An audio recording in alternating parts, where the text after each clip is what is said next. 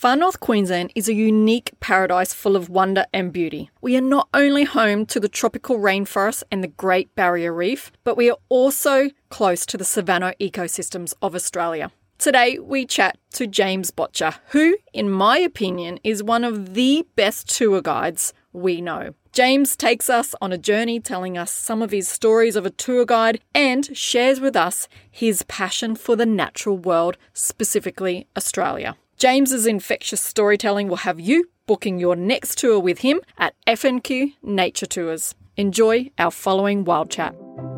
Have you ever wondered how a kangaroo can live in a tree? What about crocodiles and how they can stay underwater for hours at a time and not be seen? Maybe what keeps you up at night is your thoughts of how box jellyfish can be the most venomous animal in the whole world towards humans? Or is it your curiosity of what really goes on inside that caterpillar cocoon for a magnificent, stunning butterfly to emerge? Well, don't worry, as I have all your questions answered and much, much more with our following Wild Chats. I am going to bring you the most amazing guests. Hey everyone, my name is Jodie Creek and I'm a wildlife educator and huge advocate for Australian animals. And of course, their habitats and ecosystems as well. But what I'm truly passionate about is bringing you information that you need to connect with the natural world. So, someone once said to me that I may not be able to change the world, but I can change the world around me. So let's hope that we can inspire you to make change at home, and therefore together we do actually change the world. So get that cup of tea ready and enjoy the following wild chats. James, how you going? How are you guys? Awesome. Enjoying the weather. Thanks we- so much for having me. We have Matt here too. G'day. He didn't want to miss out on seeing your new haircut. Oh, thanks, mate. I got this especially for my audio interview. yes, that's the best part. Well, I'm pretty excited to have you. We made you come to us this time, so we're sitting in the backyard. We've got the tail. Well, actually, the cyclone didn't really. Cyclone Kimi didn't really hit us. It went all the way down and it's coming back up. And we've got this like, it's 11 a.m. right now. Oh, 11 11, by the way. it's ominous. It's weird. It's a weird feeling. So apparently it's coming back mm. up and traveling up like along the coast, up back up to Cooktown, Yeah, Way. seriously, it's definitely where cannot, she started. cannot make up its mind. She but has um, no idea. I love this kind of weather. This is fantastic. Just Beautiful. driving here along the Great Dividing Range, I couldn't stop looking to the right, just looking at all those clouds sitting on top of the mountains. So It, actually, early this morning, it was so misty here. We couldn't even see those beautiful trees and the mountains there. yeah. So, yeah, it's strange feeling, but I love wet season. Absolutely love it. But anyway, we're not here to necessarily talk about the weather right now. But everyone, so we've got James here from FNQ Nature Tours. And I'm pretty excited to have you on because, well, one, you're a friend of ours, mm-hmm. more Matt's friend, but oh, we're all friends here. I, uh, I've claimed you at the moment. Good so stuff. I'm like, I'm going to talk to my friend, Mhm. James. So I'm the third wheel again. You're the third wheel. Literally every interview, I'm the third wheel. Well, you got to speak up. Oh, well, if you stop speaking, I might get a chance. But anyway, no, no, can do. So, James, tell us a little bit about yourself, what it is that you do. Now, I did mention FNQ Nature Tours, so I don't know. Tell us who are you, where have you come from, why Yeah. you do what you do. Okay. Talk to us. Um, yeah, so I'm the, the owner and operations manager of FNQ Nature Tours. We've been running small, tailored wildlife and nature focused tours for about five years. The main inspiration behind being a business owner and being an operator, as opposed to being a guide, was to create something that's highly educational and highly interpretive for people from all over the world to have a great avenue, a great platform to come out an area that might be scary, like a rainforest, you know, the largest living rainforest in the world, to uh, to come out exploring with experts and take away not just some great photos of some beautiful waterfalls or some great coastal roads, but a true connection to something much bigger that's going on around us. That's a much bigger story, which I'm sure we'll get to, but that's essentially what we do, and that's why I got into the business. Been tour guiding for 13 years, but as an operator, it's been about five years. nice. And but before that, actually, I heard you talking about it earlier. Was did you work for Adventure Tours Australia?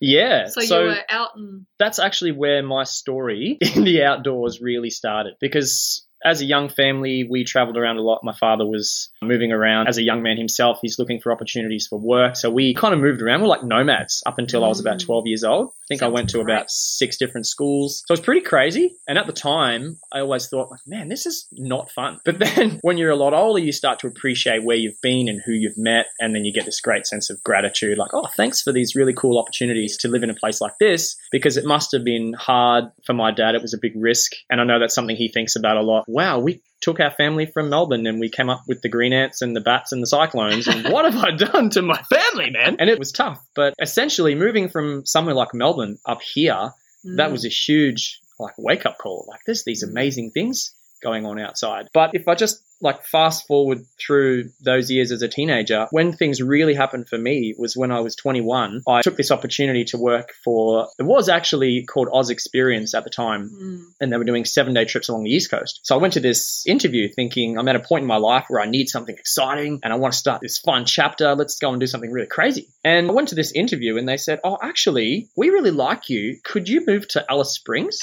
like, how long would it take you to pack up your stuff and move out to the desert? And I, I must have spent a day thinking about it and immediately I was keen for that. Like, this is cool. So I had my motorbike and I had this old rusty ute and I put all my stuff and the swag in the ute and I drove to the desert. And out there was like my beginning. Like I really planted seeds in tourism, but also in my connection with the outdoors. Mm. That was massive. I almost felt like I felt a little bit ripped off. Like, why didn't I learn this stuff in school? yeah. Like, oh, Oh, my yeah. God, we learned about so many things in school, which, yes, school's important. Kids stay in school. But there were so many things going on outside that I felt like were really, really important to my soul and to my heart. Mm. And I missed all of that growing up.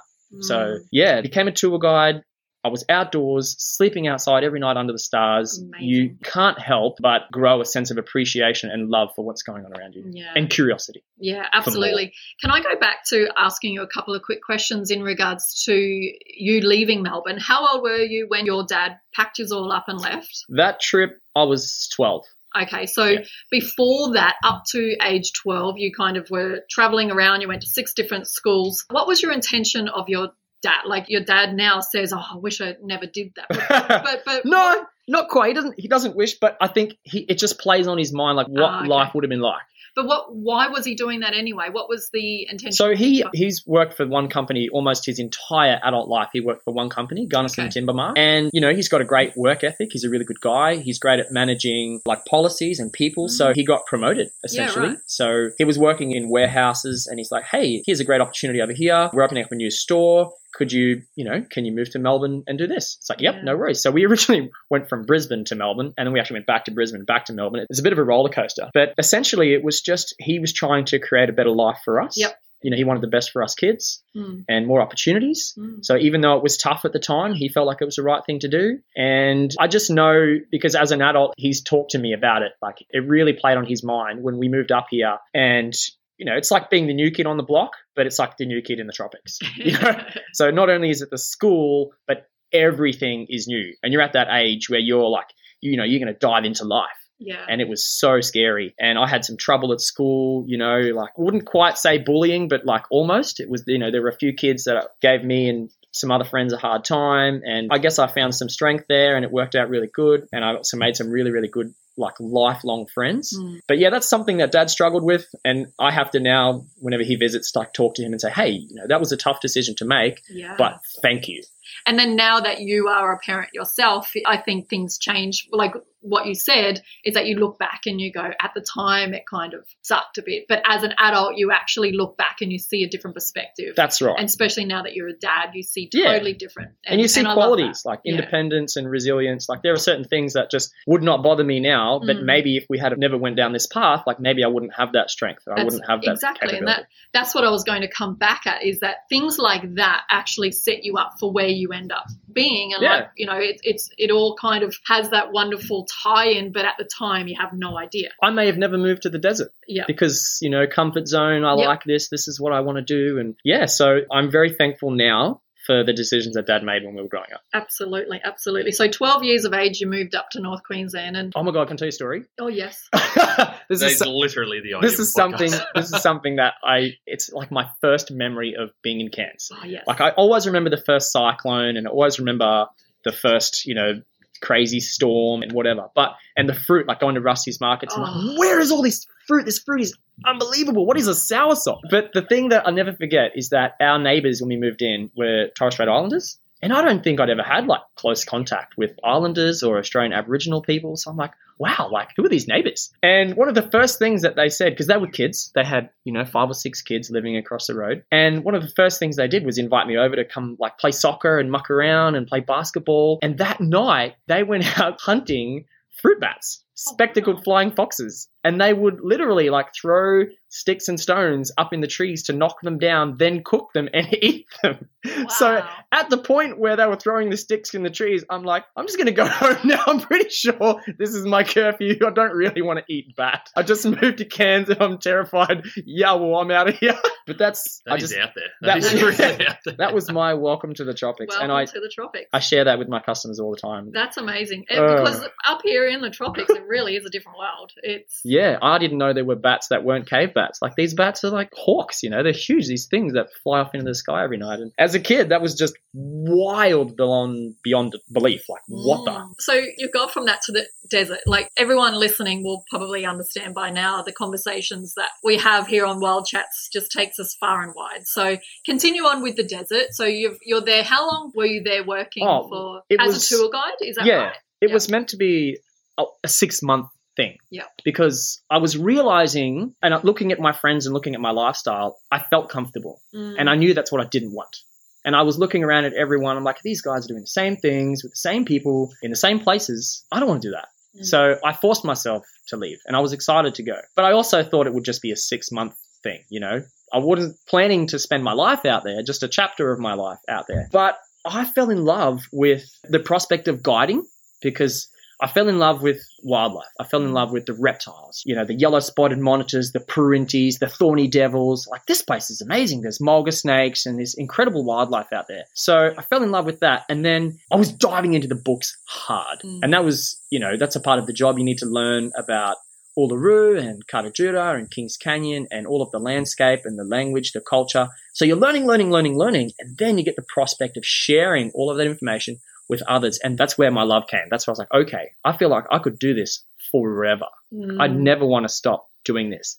Learning about this, I know I'm enjoying it because I can remember everything that I read. And for me, that was the first. I'm like, oh my God, I'm remembering everything that I'm reading. Like, this is amazing. Because in school, I was kind of like, okay, I know I have to do this, but it's kind of boring. I'm not really that interested. So I found something I was really interested in and then sharing all that information with others and seeing their face light up when they hear these cool stories, whether it's a story or a fact of something they would have never known. So I thought I could do this forever. So six months turned into four years guiding nature and wildlife safaris in the Red Centre.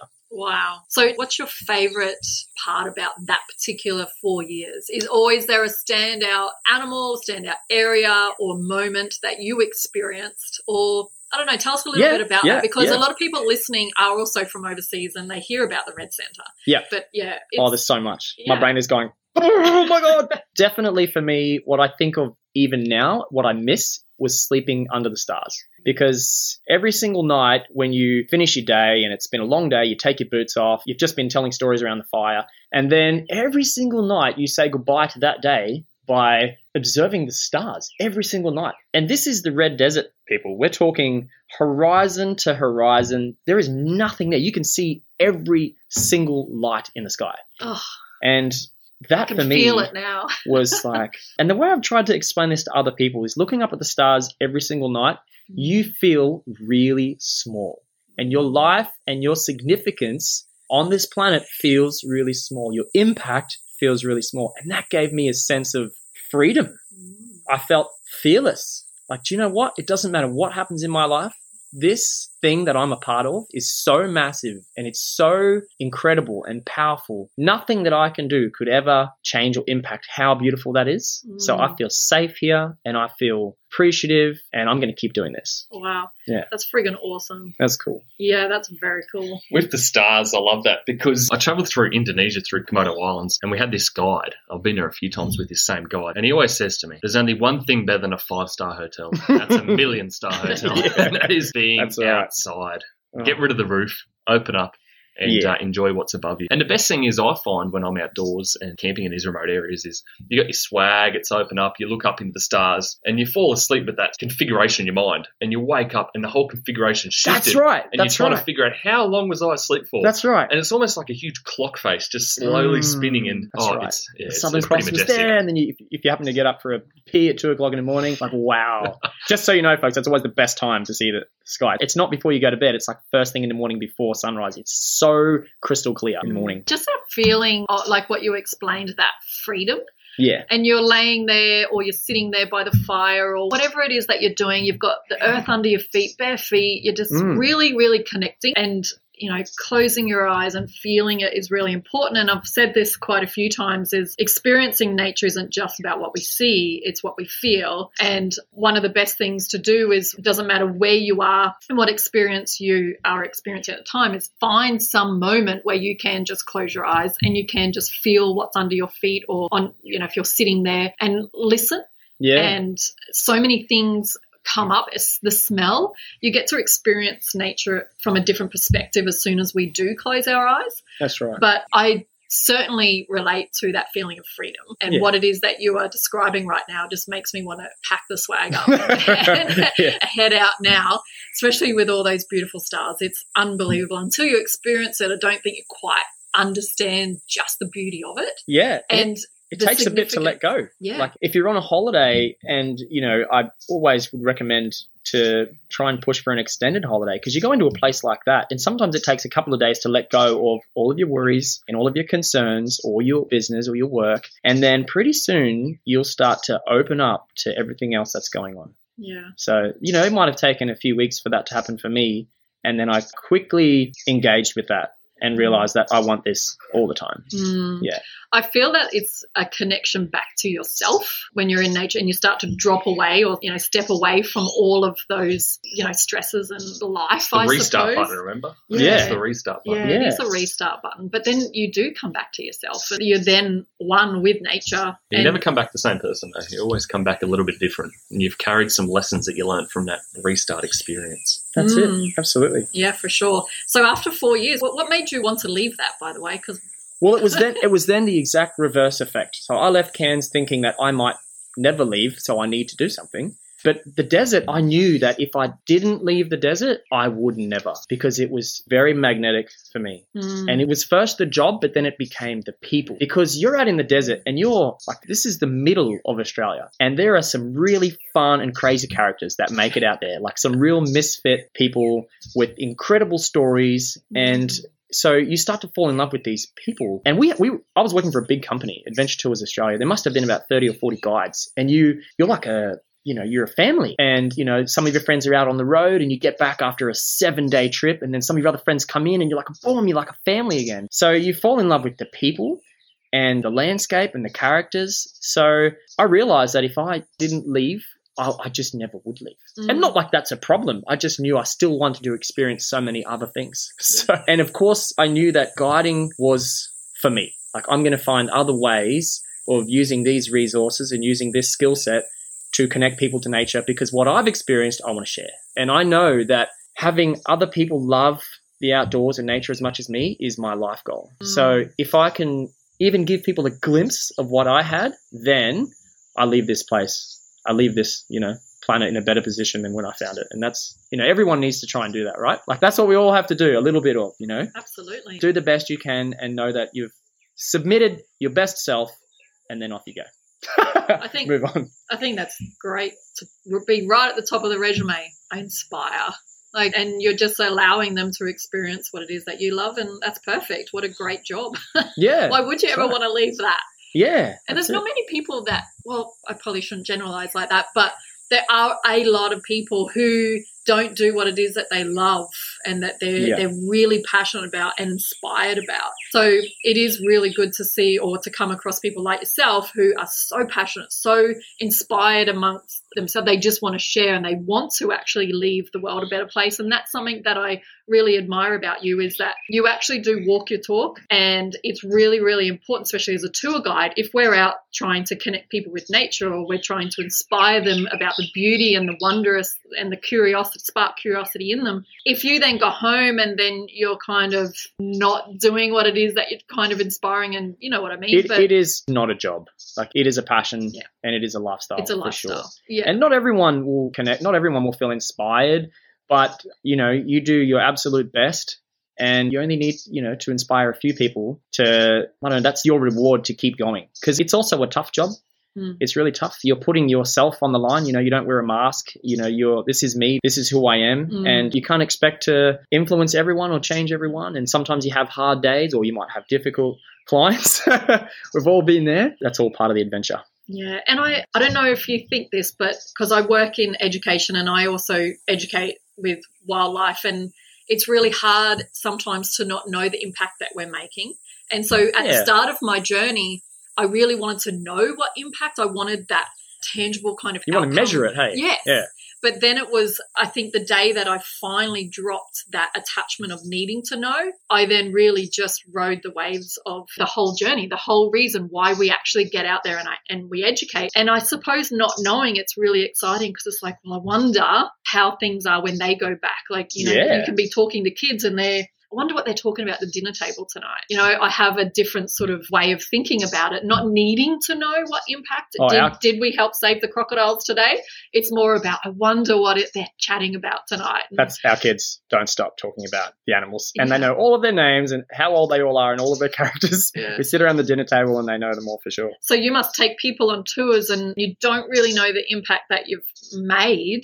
And you possibly might even have some people on your tour who are quite quiet and reserved, but yet they go home and they send you this most amazing review, and you think, Oh. wow, I didn't Matt and I realize. Matt and I had a chat about this just a couple of weeks ago. How Yeah. sometimes you question your delivery method, or am I being too enthusiastic, or do, like I, you can't. Sometimes we're too passionate. We don't want to force people to try and love what we love. So you just Mm. have to enjoy yourself.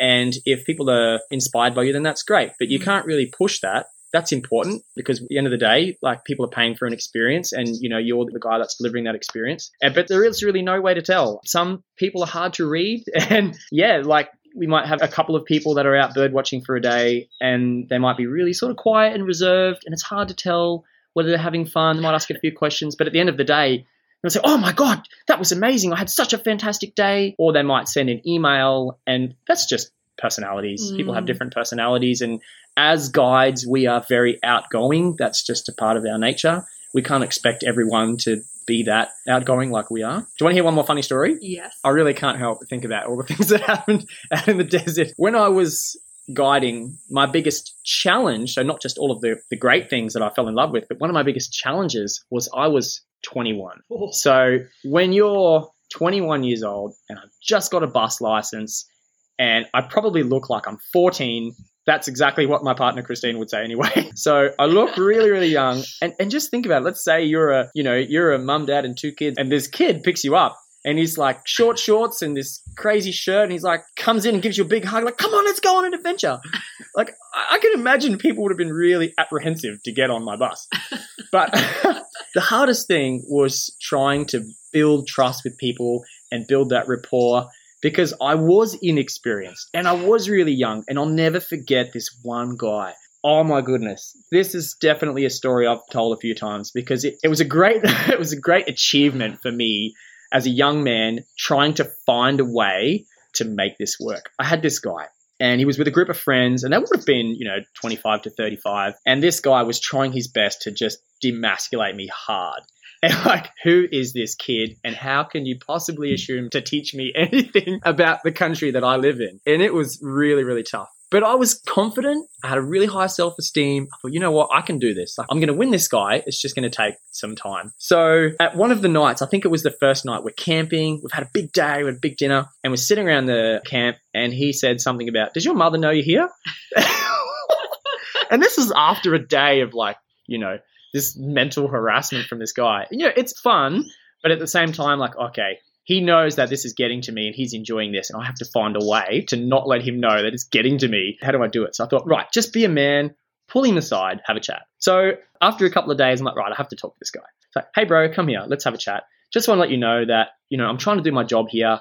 Tomorrow we're going on a six hour hike. I need to do a safety talk. You have to stop interrupting me and, you know, belittling me or whatever whatever it is that he was doing. I tried to be firm and direct and say, hey, this is funny. I appreciate it. I love a good laugh. So does anyone. But you have to stop doing what you're doing. Because even the fact that you're interrupting me when I'm talking is just disrespectful.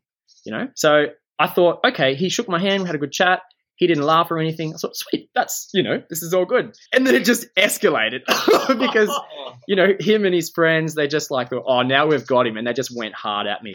So I'm laying in the swag under the stars and I'm thinking, James, what can you do? You're a resourceful guy, you're very creative, figure something out. So I came up with this master plan. I'm in my swag and I'm thinking all night about this master plan. So in the morning, I've woken the group up, we're doing breakfast, and I've just said, hey guys, I've just got to warn you all. I've just got this into the head office, like the camping office, and there's a fax that's come through from the office in Alice.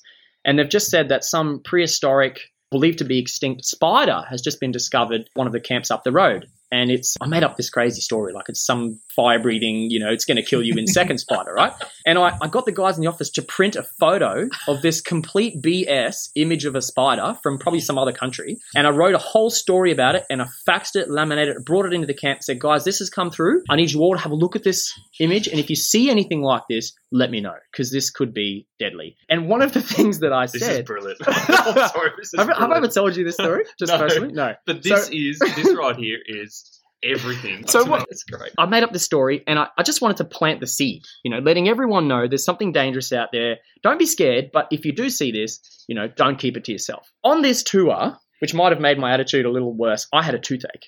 And trying to get into a dentist appointment in Alice Springs takes weeks. So I had the old school clove oil with me. So every now night I'd sit there and, you know, put my earbud in the clove oil and I'd dip it in my teeth because I had a toothache, couldn't get to the dentist. So just on tour out in the bush, it was the only way I could, you know, get a bit of pain relief. So at the bottom of this laminated paper says, if bitten by the spider, you won't know. There's like a paralyzing agent. The only thing you will feel is some numbness around your mouth and your lips. And essentially you're going to die if that happens, right? and I've I'm 21, like I made this colorful. This was a very animated, colorful story. This is brilliant. So that whole day, it wasn't like the topic of discussion on the bus, but everyone was having chats about this. Oh, I wonder if we'll see it, or I wonder how you know the prehistoric spider, and people are go- you know googling and stuff. And this is really cool. So we get to the next camp, and this is where my plan. This is it's all going to come into fruition right here. I told a couple of other people on the bus what my plan was because I needed their help. What I planned to do is get his bag while he's having his dinner, and I got his you know toiletry bag and his toothbrush. This night at camp, I have gone and taken his no. toothbrush out of his bag and I've dipped it in my clove oil. Dippity, dippity, dippity. Yeah, baby. And then I've put it back in the bag. And then it was so funny because a few people from the camp knew what I was up to, and we're all sitting around waiting for this guy to brush his teeth. We must have been sinking some beers. It took like an hour for this guy to go and have a shower. We're all sitting around the camp, and we're all kind of like, mm, any time now. We're all just waiting to scare the crap out of you. And next minute, he leaves the camp, and we're just, oh my god, I'm shaking with excitement. Off he goes, and there's this like stony path. Like when someone goes towards the bathroom, you can hear them walking along the stones, like walk on the stones. You can hear them going. So people are going to and from the toilet. You can hear it. So it must have been only like three or four minutes later. We just hear this this guy racing over the stones. And I wish this was a video right now because, like, what this guy did was this most dramatic, terrified dance. He looked like a spider monkey and he was all over the place. And he was like, Oh my god, there's something wrong. There's a spider. I got the lips. I was just in the bathroom. And everyone just exploded. Everyone exploded. And the few people in camp that knew, like, our faces looked like tomatoes. We just lost it. And it he still didn't get it. For a good 30 seconds, he was still terrified and couldn't figure out why we were laughing. He was trying to tell us how serious it was. And for a moment, tried to hold myself and like grabbed a sat phone and pretend I was making an emergency call. Like, oh my God, sit down, lay down, I'll get the sat phone. And we just lost it. And he, like, we were in tears, rolling on the floor. And then, of course, he's realized that I've got him really, really good. And he was the laughter of the whole camp. And you know what? The next few days, we were best friends. He was the first guy standing behind me. He was the first guy to ask a serious question. I got him. That's how I won him over. It's like, righto, I'm going to play your game your way. At the age of 21. Yeah, That was cool. That's pretty intense. Yeah. That's a lot of confidence. I never told my uh, operation managers that, but Hopefully they never hear this. yeah, that was cool. I'm sure there are so many stories as a tour guide because humans are not the easiest mammal to deal with. yeah, Yeah, that's right. They talk back. Oh man. Yeah, they have oh, opinions. Man. Uh, we've even got Max having a laugh there. Good on you, Max. All right, so that's a great story. Thanks for sharing that, James. How did we get here, though? I'm not How are you sure. in North Queensland? That's Yeah, the question how I did want to know. in? Oh, how did I make it this far? Well, oh, I mean, yeah, so yeah, I know you made it. So where we left off was that I fell in love with the prospect of guiding. Cairns was, you know, I went to school in Cairns, like high school. So I this always felt like home. You know, Alice was only meant to be a six months thing.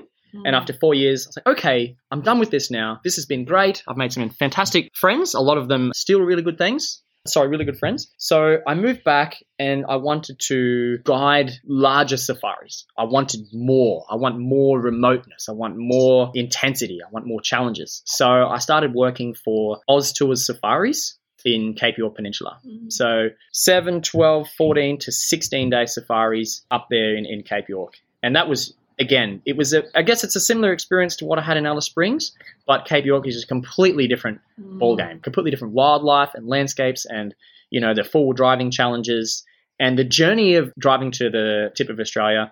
That was really, really exciting. So that's where I gained a lot more confidence to start my own business. That's what helped me believe in myself enough to think, okay, do you know what? I'm good at this. I believe that I'm now good enough at my job that I can go out on my own and do this and benefit from my own passion instead of someone else benefiting from my hard work.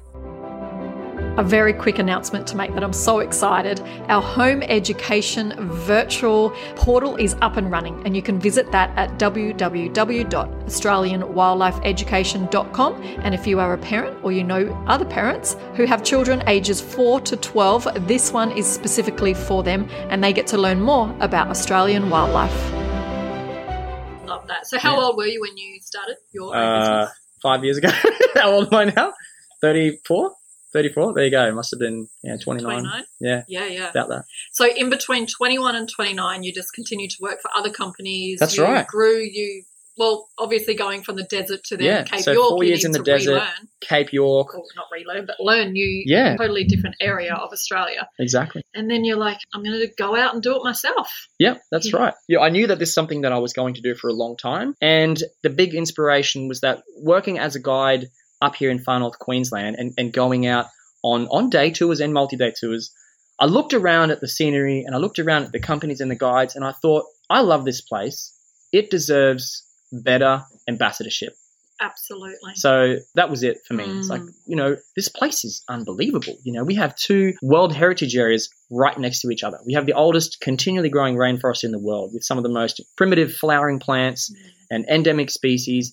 And I thought there are some brilliant operators and guides out there, but from what I could see, I'm like, this just needs better representation. And we want to, you know, that's one of our business goals is to try and open that up for better representation, to allow us to show off our region to the world and show people how amazing this place really is and how amazing we are, not just as guides, but just as Australians. You know, we are proud of ourselves and what we can accomplish. Yeah. And what we can achieve out here with our customers is really tremendous. We have an opportunity to, to showcase something that other people can't. You know, Mm. like we almost have an obligation to do that. Ooh, I Yeah. like that. Like if you're going to show people from all around the world your backyard, do a good job. Do a good Do job. Do your best. Do your best. Yeah. Absolutely. And you do an amazing job. And Matt actually does some work with you. He goes off and He gets the maddest reviews. Absolutely. when we were talking about how do you know, you know, what, how do you see that reward or that feedback? I'm like, well, Matt gets like two page long TripAdvisor reviews. There was one particular. I'm pretty sure he tour. pays There was guests. one particular Yeah. tour. Okay. Whatever, was- whatever I'm paying him, he pays them. I'm sure. Of I remember picking the guests up from Cairns. We're heading up to the Daintree, and as we're crossing the Barron River, ten minutes in, that's all. There hasn't been peep. I am talking my lungs out and fishing for topics. Nothing. Not a bite.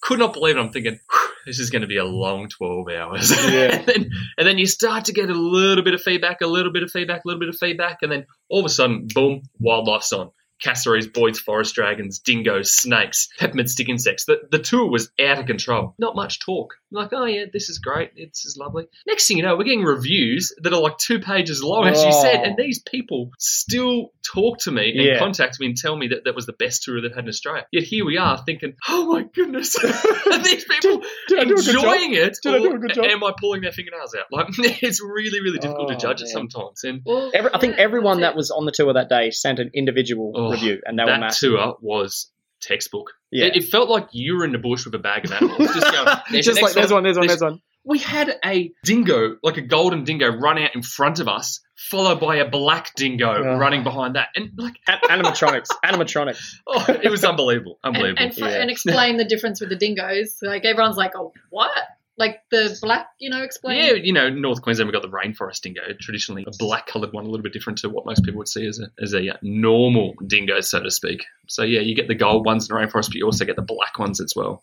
That was a hell of a day. Well done. Oh, that was, yeah, as I said, that was a very, very lucky day. And that's the thing. Sometimes in tours, you've got to create your own luck, and sometimes it's up to the tour guides that are Yeah. up there delivering the animals for you. And, well, uh, that's what's great about having personalities like yours because you don't always see cassowaries and Mm. dingoes and forest dragons and everything. So someone that can interpret the forest for what it is and tell Mm. stories with your own culture and your own personality, that can still create a fantastic day. Absolutely. You know, I've uh, just the other day I was up in the Daintree and one of the cruise operators was coming in and he hadn't seen any crocodiles. And you know, he's- he's got about twenty people on the boat. The customers come in and you always feel sorry. This time of the year, it's tricky to see the crocodiles in the wild it's very warm. The water is warm. Crocodiles don't have to expose themselves. So, long story short, this boat pulls in and every single person was standing and applauding, standing and applauding, and it, they were applauding for the stories and the personality that they'd just witnessed for that hour. And they didn't see, you know, I think Yeah. they might have seen a Papuan frogmouth and a couple of, you know, tree snakes, no crocodiles, but they loved the character and the personality, Mm. and that's storytelling, and that's what you do, Matt, really, really well. Good storyteller. Yeah. Thank you very much. The thing that I have also seen of our rainforest tours when we head up to the Daintree, it's not about, yeah, the Boyd's forest dragons, the cassowaries, the crocodiles, all that kind of stuff, which is a bonus. But the best feedback I've received is all about the story of the battle of the rainforest, the Yeah. competition for light Yeah, and the competition for coverage. and that's what brings it alive for people. Exactly, because I remember one of the reviews that we got was a bloke talking about how he loved the epic battle that is happening right in front of us, and most people don't know. Yeah, mm-hmm. You've got the wait-a-while that is just the dominant plant, and he just climbs and grabs on everyone else and makes his way up like some creature yeah, that's climbing through the rainforest. And then you've got these old wise trees that are standing over everyone watching the show take Yeah. place. been there, And- done that. When people receive that story that we were just talking about, then they can really appreciate. And it doesn't matter what you see for the rest of the day, because that right there That's it. is capturing their fascination, but also their what's the word I'm looking for? Their imagination. Yeah. Okay? But you know what they're that seeing is? Something. That's interpretation. It's Yeah. exactly So right. what you're describing is the key word. You can sit there and reel off a bunch of facts, but interpreting what's going on around you, Mm. that's what you do as a great tour guide, is interpret. And you see the wild and the strangler figs and everything is coming to life and everything is competing for that, you know, 10% of sunlight. So all of a sudden, instead of looking off and saying, oh, there's a bunch of trees, people are looking off and going, oh my God, look at this guy fighting on the side of that one. Mm. How many years is it going to take for that tree? Oh, that one there might fall down and this guy's going to explode and grow in that open light. And all of a sudden, they can use their imagination to see what's going on in the rainforest. Absolutely. So you've given them not just a story, you've given them the skills to see for a more bit for a better perspective on what's actually going on. So you've given them that perspective. How cool is Mm. that? I And they'll, they'll keep that forever. I love the one that, you know, we're creating fascination and all this kind of stuff. But you see, is it the Rhaphidophora, the vine that's got quite a thick. Oh, it's um, like tattooed leaf? onto the tree. Yeah, it's grabbing onto it. And you see this vine that is making its way up to the top of the forest, but it's actually on the wrong tree. The tree Yeah. is, is a stump. It's like five meters high. and, and it's five meters Yeah. high. And you just and you're thinking, you poor bugger. You have spent ten years climbing this thing with the dream of reaching the stars. Oh. And you're not going to make it that far. Yeah. And the guests get really sad. They're dead set upset for this poor Oh, little vine. Going, but, but he doesn't. He thinks he's He going to doesn't reach the canopy. yeah, unfortunately, he does. But you know, this is oh, gosh. it's, it's crazy, isn't it? And that's the thing. Like, you know, I appreciate the compliments, but working for you is a huge thing. Like learning the interpretation of the wet tropics and being on tour with you and, and understanding that kind of stuff has just been a godsend. Like I have learned so much from yourself, and and I definitely don't throw compliments around very often, but your guiding and your interpretive skills are the best I've in North Queensland. Hey, Straight up. thanks, mate. You can, just, you can take huge. that one. That's take huge. that one on the I'll test. give you a big, I'll give you a big kiss once this is finished. Oh, straight. All right, we've gone so far off track um, here. Oh, Oh, I- sorry. no, I I'm think starting to it's go red a little bit here. absolutely perfect. With your tour, just Yeah. tell me because you've just explained some amazing things, and both of that storytelling just then is complete a part of who you are and what you stand for, your morals, your values, your walk, your talk. So tell us a little bit about your tour company. Yeah. Maybe some of the areas that you actually visit in North Queensland and how people can actually find you because I think at the moment this is January 2021, so things are still restrictive. But I think this is such a beautiful time for Australians to come and see some of their own land, their own country, sorry, Yeah, and experience some of this amazing area of Northern Australia. So that's right. This, I mean, we as Australians, we do understand our own backyard, but this is far north Queensland. This Mhm. is savannah meets rainforest meets Great Barrier Reef. There are Mhm. some real surprises up here. mm, Most Australians I meet, when you say that there's tree kangaroos, they go, "What do you mean, tree kangaroos?" Yeah. Like in the zoo, no, real tree kangaroos that are endemic to the wet tropics, and there are two, and one the Bennetts lives north of the Daintree River, and the Lumholtz lives to the south, so up on the Atherton Tablelands. And these are incredible creatures that you need to go out with an experienced guide to find them. So, absolutely, for Australians that are looking to travel in their own backyard, there are some surprises that we can show you 100%. And for everyone else from overseas, we're sorry, this is the dreaming phase. It's what we're calling the dreaming phase. So, yeah, keep that activity going online. And when international borders reopen, we will be here with open arms. I guess the niche of our business, we've kind of covered it in all of the other stories. It's small groups, wildlife focus, and high quality interpretation with world class hospitality. mm. That is what we do. That is our niche. There are hundreds of tour operators, and everyone has a unique selling point, and that's ours. That's what we do. And it's very personalized and very tailored to suit our demographic and their target species, for example, or the experiences that they want to have. Mm. So we don't just take a booking. We talk to you. What is it? Why did you travel halfway around the world? Or why have you just driven up from Melbourne? What is it that you're here for? Let me help you get that. You know, like what is your desire? So that's what we do. That's what our business is about. It's about achieving those dreams for families, for couples,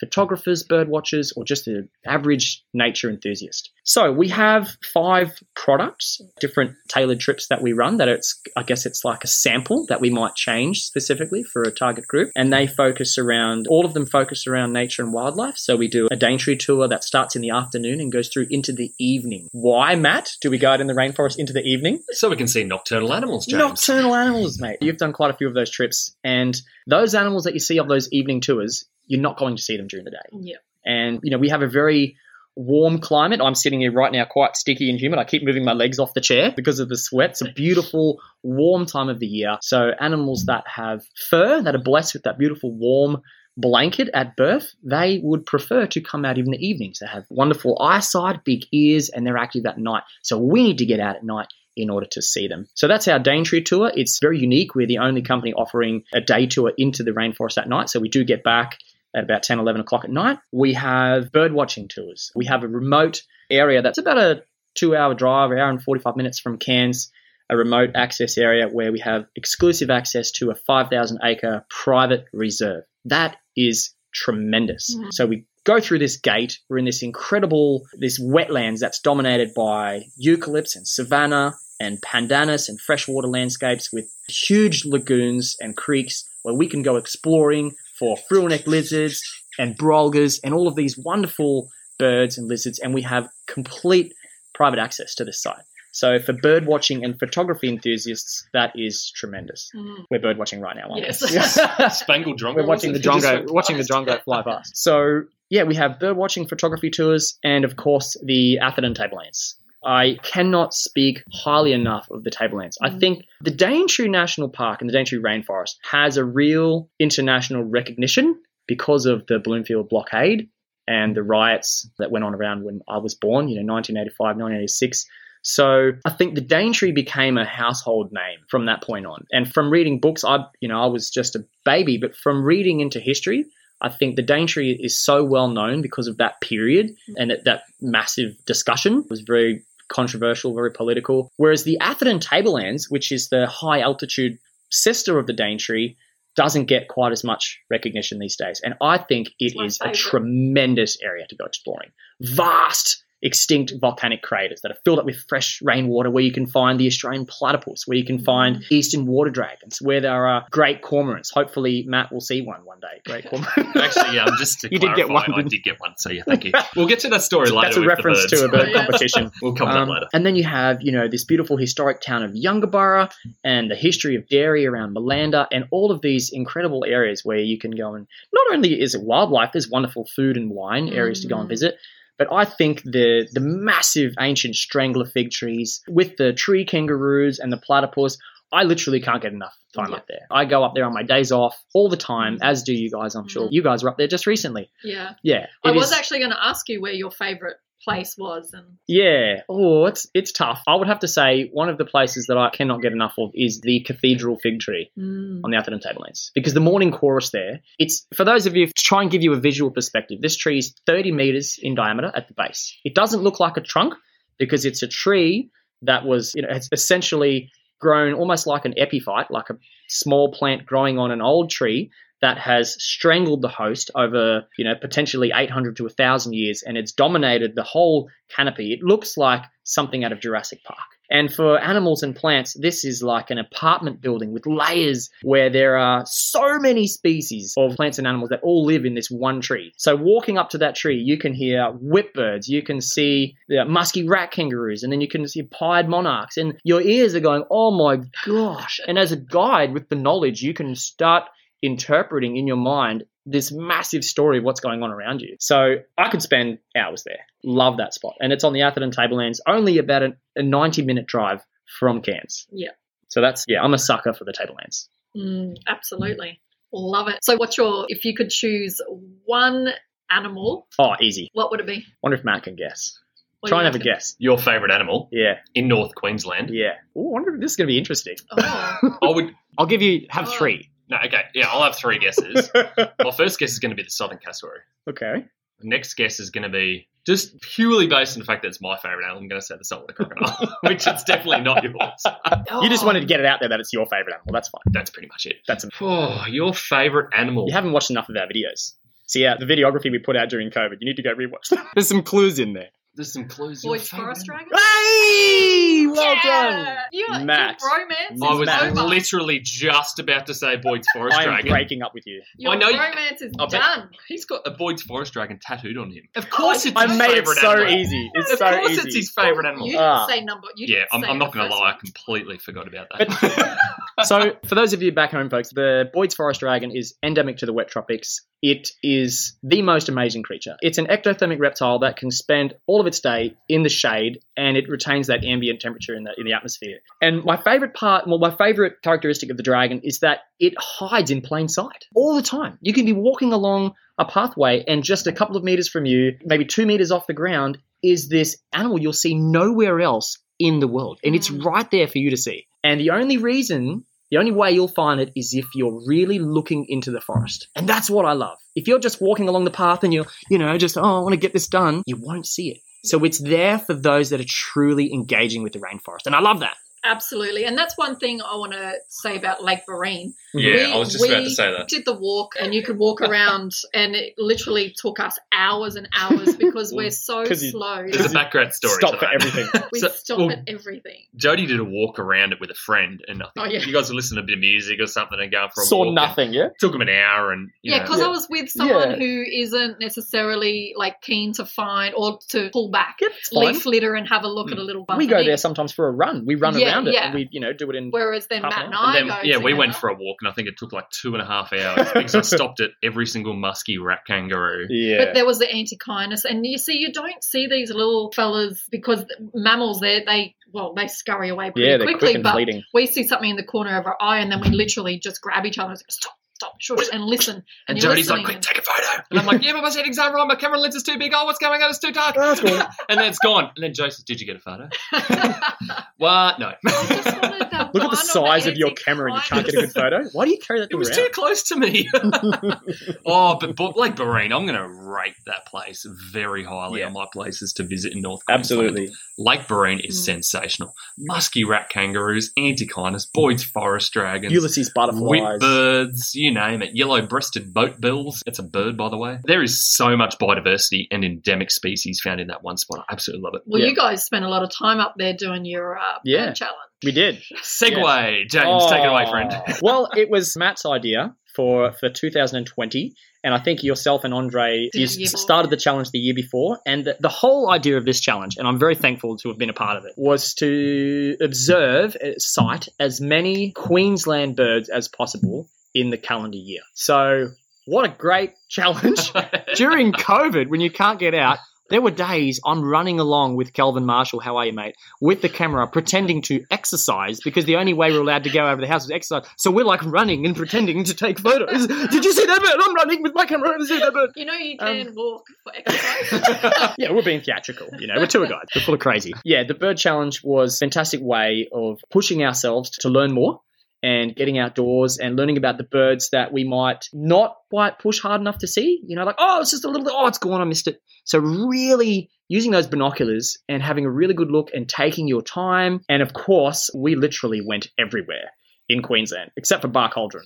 that was the last, the final frontier. There's a story there, Jody. Don't, Oh, don't spit your drink out. I'll never forget this place. One day we're going to go there for a beer at the local pub. Matt calls me up and says to me, I've got this plan. It's like, I've been looking on eBird, I've been looking for a spot, and I've found this place, and there's lots of birds there. It's in the middle of the nowhere. It's called Bar Cauldron. I don't even know if that's how you say the place. Probably not. The Oh, people at Bar goodness. Cauldron are probably saying, well, actually, it's the Cauldron. Oh, so funny. And I had to get the map out and find this place. I must have spelled it wrong about 40 it's times. west of 'cause I- Rockhampton. I kept looking for it. South of Cairns, north of anywhere. it's in the middle of Oh. nowhere. But between the three of us, we went everywhere. You were up in Oh. Kowanyama, and we No, Pormpuraaw, So Kowanyama. Pormpuraaw, Kowanyama, Lockhart River. Lockhart River, Yeah. Lakefield Lakefield. National Park, Iron Range, down in uh, Town Common in Townsville, and all west of there. And Out to Woodstock. Georgetown, As I turned Woodstock. out, it's not named after the alcohol. we both went to southeast Queensland. Yeah. Oh, mate! And, Good uh, way to see a part of the country. What a Oh. Great a way challenge of, of between getting out. two very competitive. I, I do have a Oh. confession to make. I work as a police officer, and I did put my hand up for as many deployments as possible to anywhere in Queensland. They're like, all right, we need someone in the Indigenous community of Pormpuraaw. Hand up. I can do that. I can do that. I'm looking at the map. Yep. Okay. Yep. That's going to be a good spot to go. Yellow, uh, red-headed honey eaters living in the mangroves. That is the place I want to be. Pormpuraaw. Oh. And then, all right, guys, we need someone in Kowanyama. Yep, I'm there. See, that was you had a advantage there, I did. but I had a bit of an advantage because normally when we're busy because of COVID, we were shut down for a lot of it. So I had a lot of spare time, which, you know, I guess if we didn't have the challenge going, I would have been like sitting around twiddling my thumbs looking for projects, but we had this fantastic project going. Yeah. I think it would have been very hard to catch you. And I did have to absolutely. So I just want to make a side note here. We're sitting here also with your beautiful partner Christine, and usually we kind of someone says, "Oh, where's Matt or where's James?" Oh, they're out looking for birds. So- the most so- masculine thing you can do, right? Mm. So, Christine, what are they actually not going to have their bird challenge this year? It's like Well, because you You get to see so much more of us. I won by no, 10 no, we're birds. thinking of something else. You can think Oh. You want us How to many get out more? Can you Oh, I get it. I get it. Oh, so, so they challenge. enjoyed having us. So they Frogs. enjoyed not having us around. Why are we not doing it this year? Why are we not doing it this year? I think it was around November. We got to a point we were so fatigued and tired we didn't want to go birding anymore. We had to go because we both want to win, but we're like, I don't want to go birding anymore. I'm tired. I haven't slept. I've been up all night looking for hours. I got to go to work. And you won, by the way. Matt's still Oh, really upset about Very that. salty about that. Now, So upset. should we tell our audience, Matt, what the loser has to do for the winner? Well, I think we should talk about first why did we do the bird challenge? I mean, that's a very good question, right? Hmm. Why? I'm trying to avoid the fact that I lost. Yes, I'm trying to do a little bit of a segue around I that saw one. what you did there. But why are we doing the 2020 bird challenge? Tell us, James. Why did we do that challenge? Oh, And what did you learn? mate, I personally, I just I learned a lot more about the birds of Queensland, and certainly in southeast Queensland, I've never been bird watching down there. So for me, it was a massive eye opener to the species in the southern part of the state. It was just a learning and educational experience. I didn't even have a good pair of binoculars, and I didn't even have a good bird book. So for us, it's I think we see a huge future in bird watching, like personally and for FNQ nature tours. That's an industry we really want to get into. So I see ourselves in a really good position 10 years from now after lots more challenges. So A few more grey hairs. that was what I got out of it. I wanted the education and it was fun. You know, I like a challenge. I like having fun with my friends. And we turned our passion into something fun to do with each other, Mm. which was great. Had really good laughs. What about you? What, did you, what do you think? It's funny because I remember I started this job in Port Douglas as a police officer, right? So I worked in Cairns for four years, transferred to Port Douglas, and I remember seeing in the office, looking out the window at this bird, and I can't remember how it came up, but I started chatting to one of the other officers about bird watching. I said, "Oh, you know, Port Douglas is fantastic. A lot of birds around." She goes, "Oh yeah, we got all these bird watchers. You know, they wear socks and sandals at the same time, And they weird wear hats. yeah, they wear a vest and a hat with like 16 pockets on it, and they walk around with a pair of binoculars and a book tripping over things. And I'm thinking, is that the stereotype? We don't all look like that. We don't all look like that. And here, and I'm thinking, Struth, we're not like that. Yeah. Sometimes We're- I'm just we're in younger. boardies and binoculars. yeah, we're younger. And I think changing that perspective of what a Yeah. bird watcher is, so to speak, because you're not going out there going, oh, yes, yellow throated miner, tick. You know, we're going out there and going, wow, look at this individual character and what is his position in the environment and Mm. what is his role in the ecosystem, but what does his day look like? Hmm. For a yellow throated miner, mind you, it is wake up in the morning, Make yell at all so your much mates, your noise. absolutely go off, and then eat as much sugar as humanly possible out of as many flowers as you can. Yell at your mates, and then go Run circles around Matt. yeah. And then just as the sun's going down, quickly go nuts and then fall asleep.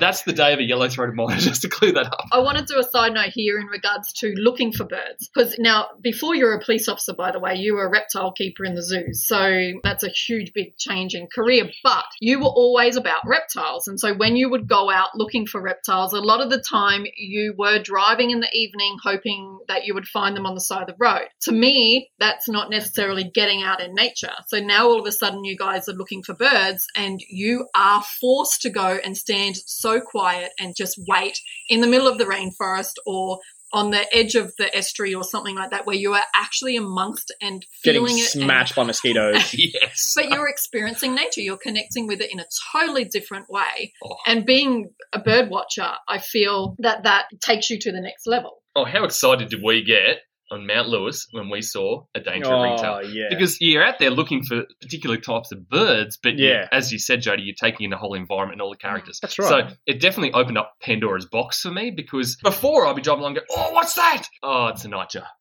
and I'm looking for death adders, you know. But now I'm like, oh my goodness, it's something, and then I'm, I'm- I'm absorbing myself into it. But we go to Mount Lewis, and we're both saying, love to see an owl, yeah. love to. And then the, best animal of the night was a daintree ringtail, the most right. gorgeous possum. And that's the thing, yeah, we're out there looking for a particular type of animal, but our eyes are so far wider now. And viewing birds in the wild is a great way to view the health of the region. It's a great way to monitor the health and botanical wealth of a rainforest, of a savanna, because you can see the quality of the lifestyle these birds live, what they're feeding on. You know, is there a lot of habitat loss here? Are they experiencing a lot of human impact in this area?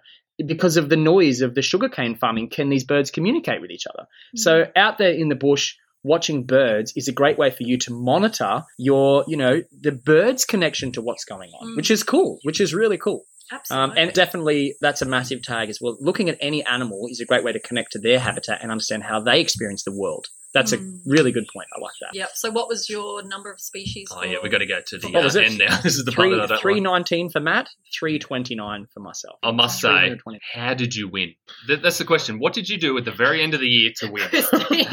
Christine. Paul Christine. I lugged my partner out thirteen. How was the drive? Thirteen hour drive. We literally left. Did you go to on Buck Cauldron? Christmas. Did we leave on Christmas Day or Christmas No, Eve? it was Christmas, Eve. Christmas Eve. Christmas Eve night. We drove th- from about five o'clock in the afternoon on Christmas Eve. I don't know how she let me do this. And we were heading out to Boodjamulla National Park, which is also known as Lawn Hill. And we stayed at the Ad- Adele's camping area. We saw this storm, this really incredible storm on the way. And of course, uh, I tried my best not to turn it into a bird watching experience.